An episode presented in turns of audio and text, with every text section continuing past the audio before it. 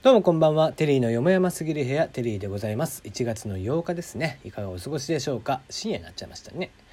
この番組は僕が個人的に気になっている情報、ニュース、話題などに対してピックアップしてきまして、コメントをしていったりする番組です。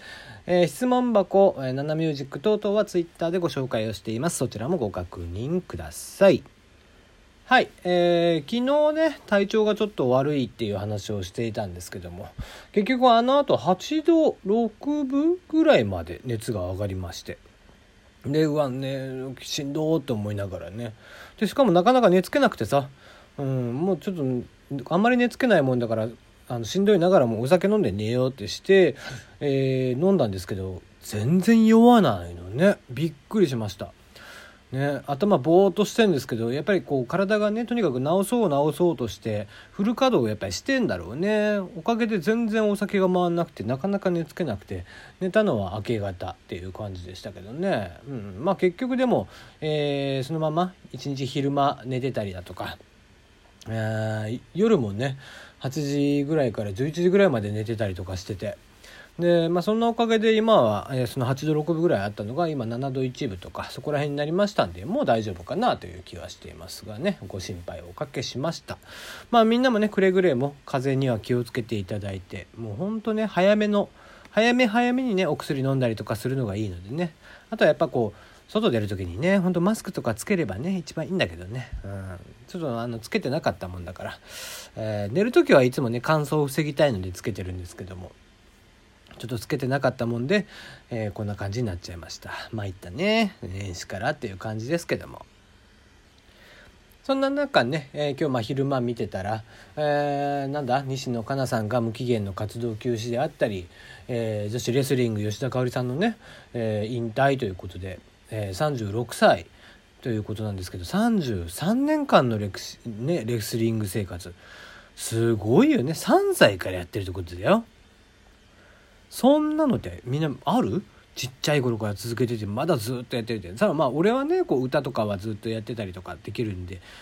歌なんか声がね出て、耳が聞こえて声が出せれば誰でもできるのであれですけども、こうした形でねレスリングとかっていうのは、まあ、やっぱりちゃんとこうトレーニングとかをしてってしてるわけですから、それを33年間続けてきたっていうのは素晴らしいことだったなと思いますし、もちろんそれに伴う結果もねとにかく出してきていて、オリンピックの3連覇であったりとかね、凄まじい記録を残していたりします。国民栄誉賞も取られていますし、まあね、第二の人生はゆっくりとね、もちろん、とても、可愛らしい方だったりもしますので、芸能の方でもね多分やっていけるでしょうから、楽しみながら残りの人生を謳歌していただければなと思っておりますね。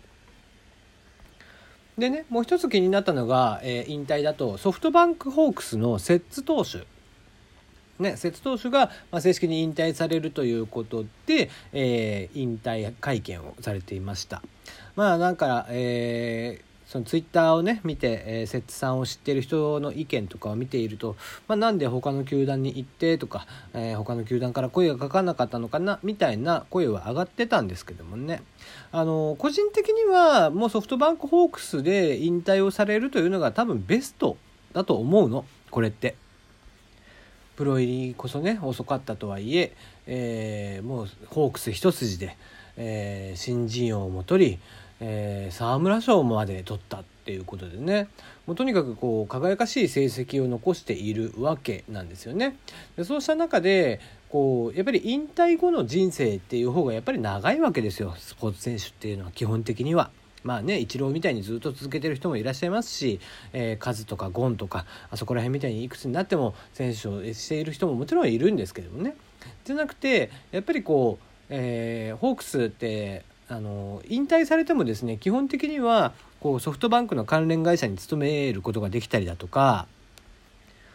とにかくこう福岡っていう土地はねそのホークスのこと大好きなんで、やっぱりこう福岡だと毎日のようにソフトバンクホークスの試合っていうのはちゃんとね放送がされていて、でそうした中で解説とかっていうのを任されることも多くなるはずなので、した時にもちろんお仕事の面でもあるし、でそうしたことを考えるとやっぱりこうまあ、ご結婚されてるかどうかは知らないんだけど、そのご家族のことであったりだとかっていうことがあったり、ご自身のね、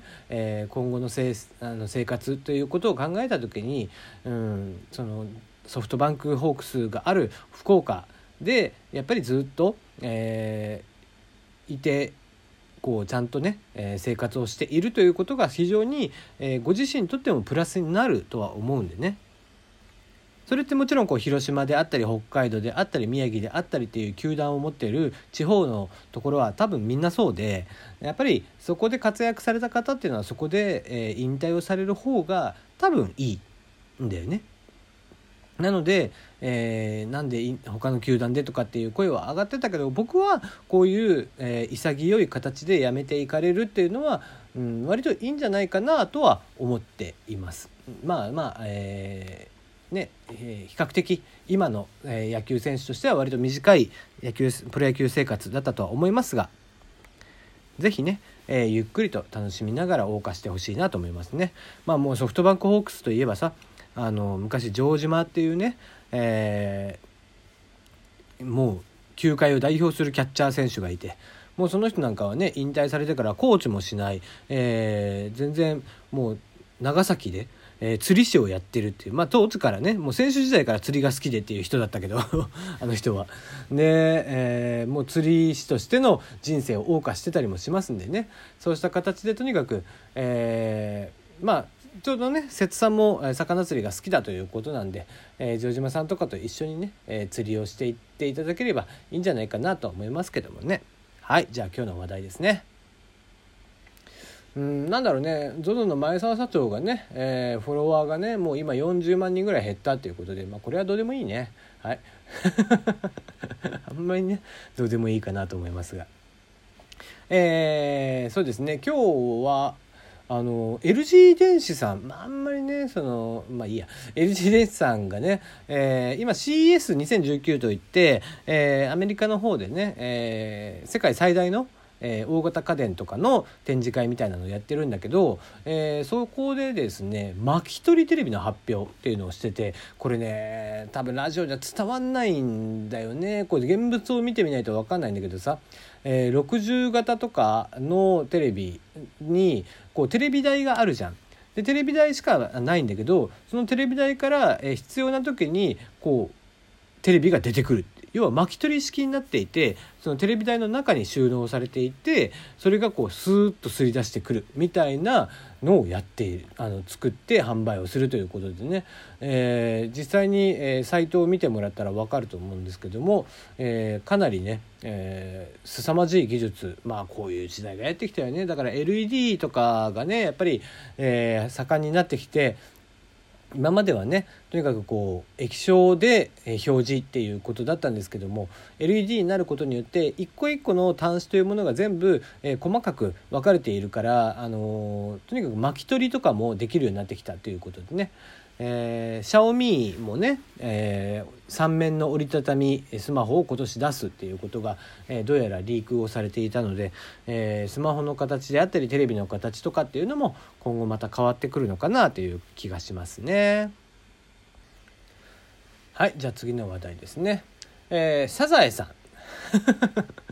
唐突にサザエさんに行きますけども、サザエさんのねエンディング提供テロップのところで言えば、僕にとってはねの方がね、もう慣れ親しんだ、サザエさんのエンディングなんですけども、もう今のね子たちにとってはって何のことか分かんないでしょ。昔はですね、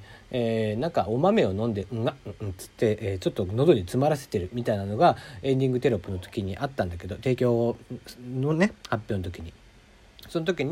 あったんだけど、まあ、今はもう、じゃんけんぽんうふふふふふってあれでしょ。であれが、お正月、まあ新年の初回の放送限定らしいんだけど、24年間、初回のね新年初回の、ものとしてはもうずっとそうなんだけど、ずっとチョキが出てるということで、これね確率論で言うとじゃんけんって3分の1でしょ。で3分の1が24回連続で、チョキが出ているっていうことっていうのは、2824億2953万6484分の1なんだって。ってことはですよ、これ確実にコイ、ほぼほぼ確実にコイとして、チョキを出している。チョキってね、ピースマークということで縁起がいいとかっていうことなのかなっていうことで、エンディングテロップ、提供クレジットの時にね、じゃんけんポンで出すのは、24年間連続で、新年初回の放送はチョキを出されているというのが話題になっていました。意外といえば意外ですね、それを研究してる人もいるっていうのがちょっとウケるんだけどね